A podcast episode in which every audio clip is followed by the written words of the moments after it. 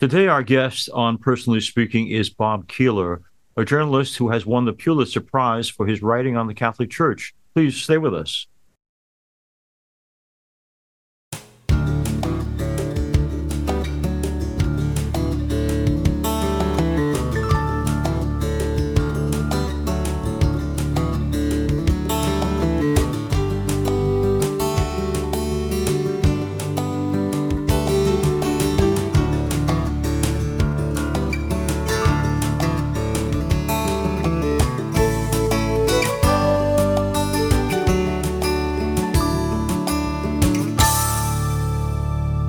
And welcome to Personally Speaking. I'm your host, Monsignor Jim Lisante, and Pulitzer Prize winning journalist Robert Keeler joins me now. Bob began working as a reporter for Long Island's Newsday in 1971, covering local government. He then went on to start covering in the 70s uh, both state and national political coverage before then becoming, in 1993, the religion editor for Newsday. Among the stories he covered were papal visits to Denver in 1993 and to New York in 1995. He also spent 18 months writing about daily life in a Catholic parish, St. Bridget's in Westbury, Long Island, New York. And that series won him a Pulitzer Prize for beat reporting in 1996. In March 2000, Bob served on a Newsday team covering the pilgrimage of Pope John Paul II to the Holy Land. He and his colleague Paul Moses wrote a book about that pilgrimage called Days of Intense Emotion Praying with Pope John Paul II in the Holy Land. Currently, Bob is working on a book about attitudes toward the military called Sacred Soldier The Dangers of Worshipping Warriors. Bob is married to Judith. They're the parents of two adult daughters, Rebecca and Rachel, and the grandparents of five children. Bob is here with us today to talk about his life, his journalistic career, his faith, his values that sustain him. Joining me now, I'm so pleased to welcome to Personally Speaking award winning journalist Robert Keeler.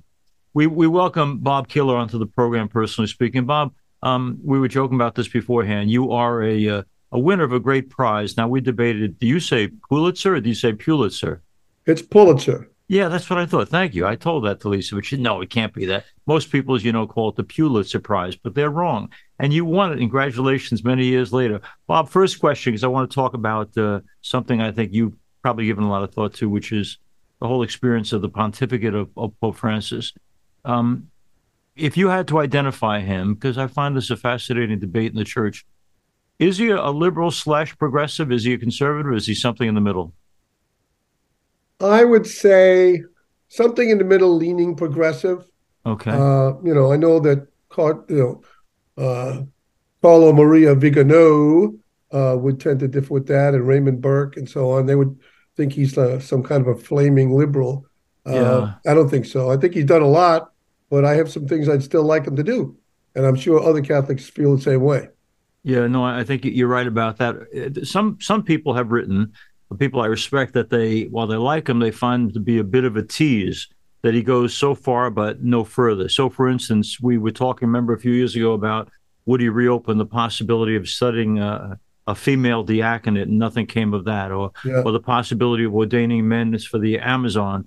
Uh, nothing so far has come of that why do you think he opens these issues up, if, if not to in some way resolve them?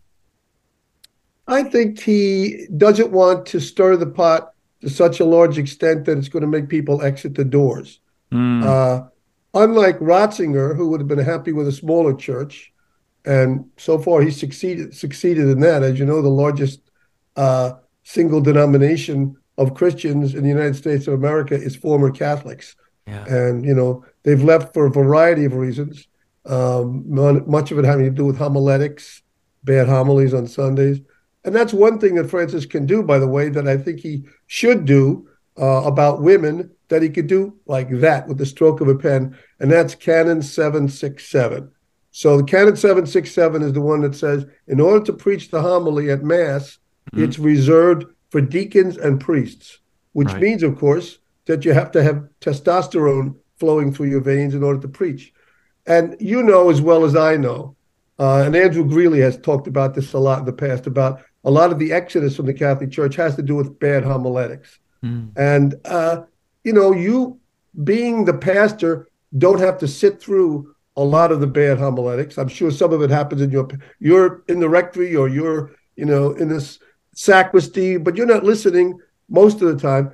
The rest of us, we get it every week, 52 weeks out of the year, plus eight, plus all of the holy days of obligation. Mm-hmm. And, you know, 100% of the bad homilies I've ever heard have come from people with testosterone in their veins, both deacons and uh, and priests. So right. he could he could lop that off in a second. It should be the pastor's job to find the best person to preach on Sunday. And as you know, that's not always the pastor. In your case, I'm not saying because I don't mm. experience your preaching, but uh, the pastor should realize that the charism of preaching does not necessarily come with the imposition of hands and ordination. And if you if you one of your main jobs, is, which is what the bishops, the Catholic bishops of the United States have said, if one of your main jobs is to provide a good homily on Sunday, mm-hmm. you got to do that, even if the person doing it is wearing a dress. And you can find a lot of women who are theologically well educated and who have the charism of preaching. That's not to say that women can't preach Bradley, but you know, let's give it a shot. He could do that very easily, and I know there would be a lot of pushback against that. But that doesn't involve ordination, either mm-hmm. to the diaconate or to the priesthood. It just involves giving the people in the pews an opportunity to hear a different voice uh, for those 10 minutes a week that, that are maybe the only exposure they have to any kind of theology. We're talking here with Bob Keeler. I mentioned earlier in the program uh, a, a, winner of the Pulitzer Prize for his writing about parish life. Um, you know, I, I, I hear what you're saying loud and clear, but what I hear a related complaint is since we can't staff the parishes with American priests, we bring in priests from other lands. Oh, yeah. Uh, now, I, I, would disagree with you on one thing. I, I do listen to the other guys, and that okay. W- we are one of those parishes that from day one of the pandemic has put the Mass online. And, yeah. uh, and so every day I get to listen to my brothers. One is from uh, uh Ghana, another is from the Philippines, and one is an American guy. But uh, it's good to listen to each other. And, and actually, they happen to be two foreign guys who uh, speak better American English than many American guys. So we're very blessed. But I do hear the complaint, especially at pre-Cana, that I go and the priest has a, a, a, foreign accent. I can't understand what he's saying. It's a waste of my time. Bob, do you have any insight into what we're supposed to do about the generosity of these wonderful men who come from other lands, but do have a difficulty in communicating? Well, you know, if you dial up the phone and you're going to buy something on the phone, you'll talk to somebody who sounds like he or she is from Iowa. That mm. person may have had a really bad accent a little while ago, but there are companies that specialize in accent reduction. Yeah. So if we're going to in- incarnate these priests from foreign countries, and you know it's great for them because in many cases they're coming from countries where life is a lot tougher than it is in this country. Mm-hmm. So the, their life is better. And yes, we have a shortage of priests. Uh, although William Francis Murphy once said in a Newsday article that we don't have a shortage of priests. And I remember my wife and I were traveling in Wales right after that. Yeah. And, you know, I'm still one of these guys who, right in my prefrontal cortex, the part of my brain that makes decisions, I know that the creator of the universe is not going to send me to eternal damnation for missing one Sunday Mass. Mm. But in my amygdala, my lizard brain, I'm saying, I'm going to go to Mass. So we're staying in this little town in Wales. The Sunday Mass is a 9.30 Mass. But unfortunately, we're leaving at 9 o'clock on Sunday morning. So I said to my wife, let's take a bus to this other town. This is a lot in a little country like Wales. So I said to her, look, when we get to the church, at least we're going to hear Mass in a sort of a lovely Welsh accent. And mm. so who walks up the aisle but a priest from India? And uh-huh. so for the first 15 minutes of Mass. I'm not paying attention to Mass. I'm writing an email to William Francis Murphy, who said that there's no priest shortage. And I'm at Wales listening to an Indian priest. So what I'm saying is, all right, if you're going to incarnate priests because there's a priest shortage, you hearing me, William Francis Murphy? At least make sure that you pay whatever it takes to get them to reduce the accent that keeps people from being able to hear what they're preaching. I don't think that's too big an investment. Now, for our listeners and watchers around the world, uh, the, the reference that Bob Keeler made is to the former bishop of the Diocese of Rockville Centre, where Bob has lived and worked much of his uh, career. This Bishop Murphy is now retired. But I mention that too because the other thing that we hear, Bob, about uh, the problem of people going to church, especially again through the young couples who come to pre-Cana, is uh, and they're still outraged, not without sufficient reason, over both the fact that some priests did terrible things to kids, and even more horrified in some cases by those who would have covered it up. Now, you know, for our listeners around the world, Bob Keeler is an interesting guy in that uh, a lot of people I deal with in the world of journalism, quite frankly, uh, usually cynical about people of faith, uh, don't practice themselves. We got a guy here who uh, is a journalist and a real credentialed, very talented one, but he also happens to be a practicing and believing Catholic. So I, I take what you say seriously. And I guess I'm asking when this stuff broke over the past 20 to 30 years ago, how did you respond? And, and has the church done, in your estimation, what it needs to do to make sure this doesn't happen again? Well, you know, the Suffolk County District Attorney, as you remember, uh, who currently is a guest of the government uh, in the Crossbar Hotel. Uh, but in his favor, one must remember that he did a, a full investigation. Mm-hmm. Uh, and Denis Dillon, who was the Nassau County District Attorney and an Opus Dei guy, did not do an investigation. So, in that investigation, uh, they mentioned priest A, priest F. Priest Unfortunately, I knew one of the priests uh, who was in our parish. Uh, it was a young guy, and who in the in the uh, report was said to have turned to the crucifix on the wall as he's about to take this kid off and abuse him and saying to Jesus on the crucifix, I'll deal with you later. So was I ticked off about that? Yes, I was. Uh, am I, you know, did, did the bishops do the wrong thing? Absolutely. The bishops were, there was so much concerned about the institutions, you know, scandalizing the faithful or confusing the faithful uh, that they didn't do the right thing in terms of uh, of reporting these guys to to you know the the authorities and so on, and it, it even extended all the way up to Karl Wojtyla.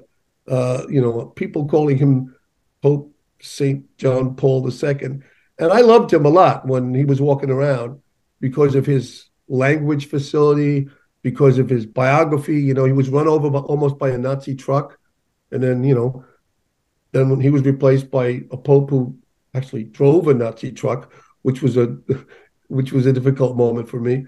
Uh, but you know, John Paul did not do what he could have done, and he is known to have, uh, you know, gone along with this guy Marcel Maciel Degollado from the Legionaries of Christ, and, and not you know crack down on him.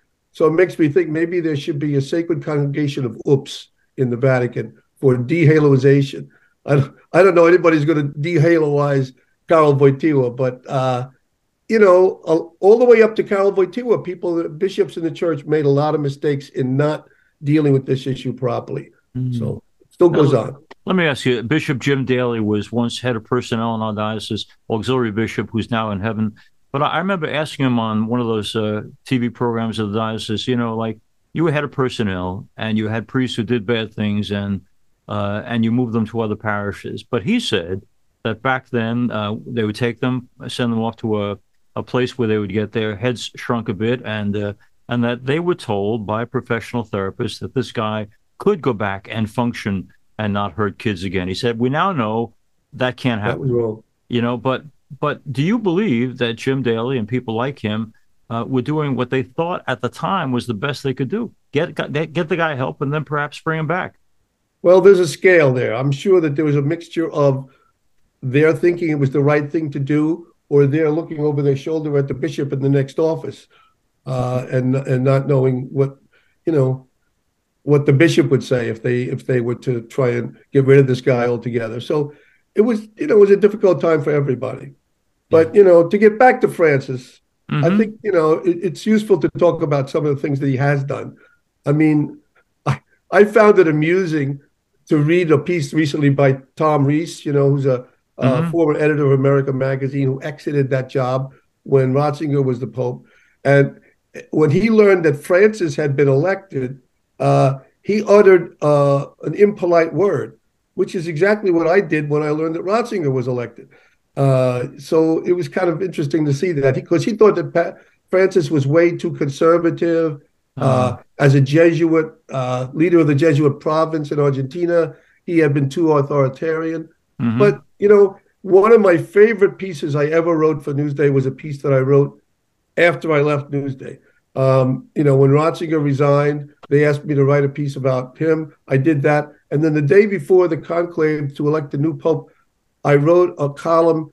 And I said at the end of the column uh, that our church is a, drastically in need of repair at the moment, as it was in the time of St. Francis of Assisi. And I hope that the new pope, whoever he turns out to be, names himself Pope Francis. And so naturally he's a favorite of mine from the start because he listened obviously he didn't to me but he made me look like a prophet of some description and he's acted like saint francis he's he's yeah. uh he's been concerned about the poor he's been simple you know he's done away with a lot of monarchical stuff starting from the moment he appeared on the balcony mm-hmm. uh and he cares about the planet he cares about the planet just like saint francis and so his his encyclical uh uh, Laudato Si has been very influ- influential not only within the church but outside the church. So I think that's a lot for him to have accomplished. Okay, now let's take a look at something that uh, you hear and I hear from people. Uh, you would think because he's an open-minded guy, a so-called progressive, that he'd be open to uh, any movement of the spirit that helps people to get closer to God. So, what do you read into Bob Keeler the the idea of uh, effectively shutting down the Tridentine Mass? Uh, there's a guy Harrison Butker who uh, kicked the winning kick in the last Super Bowl, who is an altar server along with his wife and children. They attend a, a, traditional Latin mass, and in one interview, he just said, "You know, uh, I, I find I can meet the Lord very closely in this particular setting. I'm not hurting anyone. I go to pray, and uh, it's it's a mass that was certainly acceptable to the church for a long, long time." So why is my Holy Father attempting to shut down the way in which I find God? Uh, what do we say to those people, Bob? Well, we say to those people, can you speak Latin? So I once wrote a long piece about Mother Angelica, and I went to her convent, you know, in, in Alabama. Mm-hmm. One of my lifetime goals was to never have been in Alabama.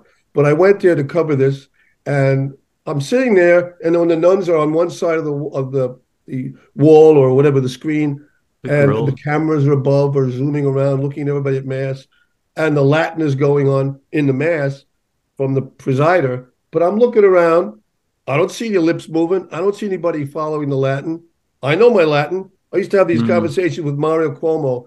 I'd call him on the phone, and he would say, Keeler, say your Suscipiat.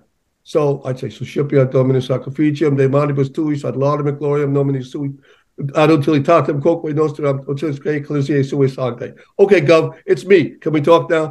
so I know my Latin, but a lot of folks don't know their Latin. It's it's sort of wishful thinking, going back to those good old days before you know before Vatican II, like all these young newly ordained now who weren't mm. alive before Vatican II, but want to go back to the good old days before Vatican II. So it's kind of it's kind of bogus in a way. Uh, th- this whole devotion, and I love Latin. Mm-hmm. I talk it all the time. You know, I studied in a prep seminary and won Latin prizes and all that kind of stuff.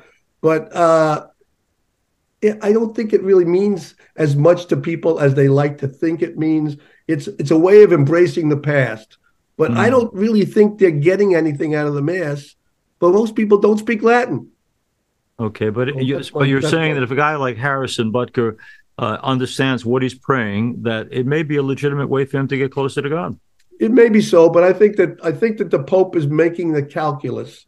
I don't mm. read his mind, but I think he's probably making the calculus that this is a way of digging in and bucking against the reforms of Vatican II without, you know, without real meaning for a lot of people. And mm. as I said, I witnessed that right there in the in that convent in Alabama, where presumably the people who go there are pretty devout Catholics. Otherwise, why would be they be hanging out with Mother Angelica? Okay. So, in your mind, was she a plus for the church? I remember the story about her conversion. Uh, she was she was cleaning the floor with one of those powerful cleaning machines, mm-hmm. and somehow or other the machine got into its head to slam her into a wall, and it did a significant damage to her. She was really badly hurt. And she then decided that uh, she told God, I'm making a bargain with you, God. If if I get well, I'm going to establish a monastery or a convent in the most desperately southern part of America. And she couldn't have done better than Birmingham, Alabama. Whereas every other church is a Baptist church and there's not much Catholic going on. Mm. I remember being there when she walked out for the start of the show. And, you know, you and I, we tend to prepare for things, I think, but not Mother Angelica. She started out, so what are we talking about today? I'm going, oh my God, how could you have a show like, so I found her a strange person. EWTN, I don't watch it enough to know how good or how bad it is. Please stay with us. We'll be back with more of our interview with Pulitzer Prize winning journalist Bob Keeler in just a moment.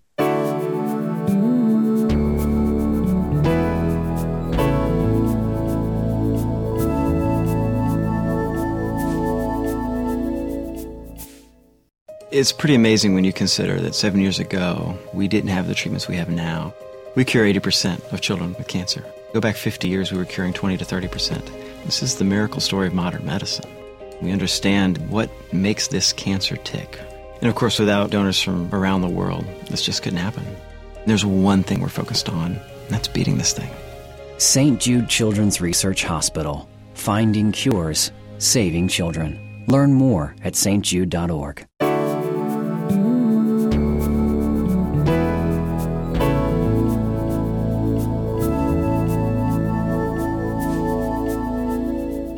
Welcome back to Personally Speaking. I'm Monsignor Jim Lisante, your host.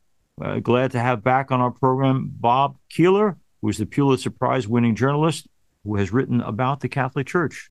I know for some people listening to a guy like Bob Keeler, they'll find him uh, sarcastic, flip, and and uh, strongly opinionated. But uh, that's part of his charm, actually. And the show is called Personally Speaking, so I wouldn't want Bob to come on here and uh, give me a line that's not something he believes.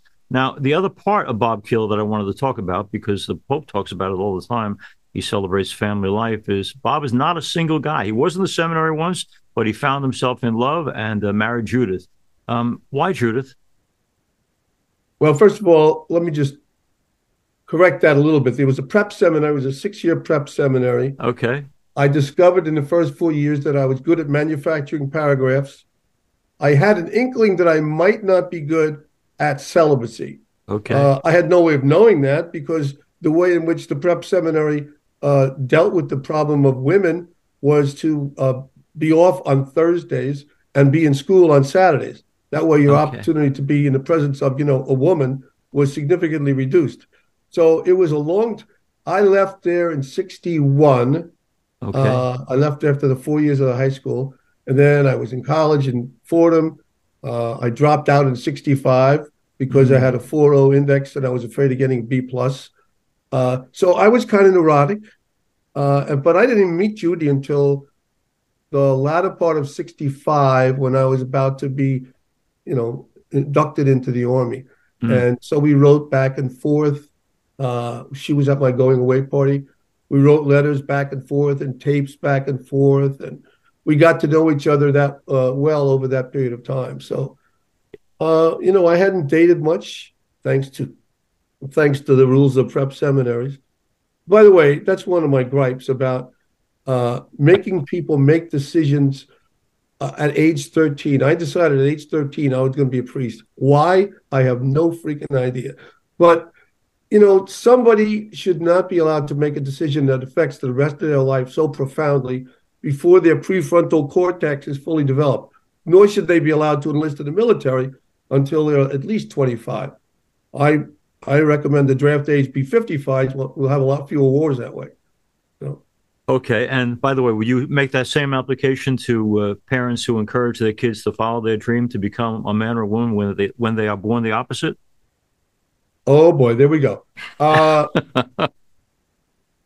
my view of trans, the whole trans issue, is right. that you know it's difficult enough when you're certain of your sexuality, but when it's when it's something that you feel at your heart is uncertain, you don't feel comfortable in this body. And I've known people who are in that in that realm, people in my life, uh, and gay people. Those people are suffering to a large extent because they don't feel comfortable with their own existence. We ought not to be we ought not to be coming down on them and mm-hmm. making them suffer more. Uh, okay. That's not, you know, something that Jesus would do. I mentioned before that Bob is a uh, well-respected journalist, but he's also, as I mentioned as well, a family man. Bob, did, did you and Judy come up with any particular way? I have parents and grandparents watching and listening to a program like this. Was, was there a way to share your values with your children that was effective? Uh, well, I have to say that you know we have two daughters. Mm-hmm. Uh, one of them is a minister, Ah. and one of them is a Wicca. So you know we're batting 500. Uh, we we we gave both of our daughters. We brought them to church. Right? We had them baptized. We had them confirmed. We showed up at church every Sunday ourselves. We brought them along. You know, I, and I have a, my my my younger daughter has an MDiv degree uh, from Weston Jesuit School of Theology, and she ultimately split with the church over clericalism, uh, and now she's a pastor in a very large social justice oriented evangelical church. Mm-hmm. I'm very proud of her. She's a way better Christian than I am, a way better Christian than I am. I love to listen to her preach. And, you know, uh, my other daughter, for whatever reason, just hasn't really been able to deal with the Christianity. She told me one time that she's following the way of Wicca. I, I don't know. So, you know, there are no magic formula. You see people who, uh, whose kids go in many different directions, no matter what Mm. the parents provided them in terms of example or uh, Christianity, the whole nine yards. I'd like to thank Bob Keeler for being with us and personally speaking. Uh, uh, some of you who listen and watch a program like this may disagree with them strongly, agree with them strongly, but our point has always been to allow people to speak their mind. And the thing about Bob is uh, what he just said. He's he's still hanging in. He's not quitting this church. He he can see lots of stuff that needs improvement, but he, he loves his God and he happens to love the manifestations of God's love that comes properly sometimes through the church. And I'm just so grateful for his honesty. We are called personally speaking. And one thing about Bob Keeler is he personally speaks his mind, and I'm grateful to him for that. Bob, thank you for being with us on the program, and uh, and and I hope to see you again soon. I hope your program does not suffer too much from my appearance. Thank you for being with us today. If you have any comments or questions, want to reach me, you can get me at personally speaking podcast at gmail.com. You know that in addition to listening, if you are on Sirius XM to Personally Speaking, you can also see us on YouTube by going under Personally Speaking with Monsignor Jim Lisante. You can watch this show or watch past shows as well. And please, if you would, hit like and subscribe. Facebook is also carrying us at Personally Speaking with Monsignor Jim Lisante. And now we're also on Instagram at Personally Speaking Podcast. I'm privileged to serve as host and executive producer, personally speaking. Our producer is Lisa Jandovitz. Thanks so much for joining us. We'll be with you again next time on Personally Speaking.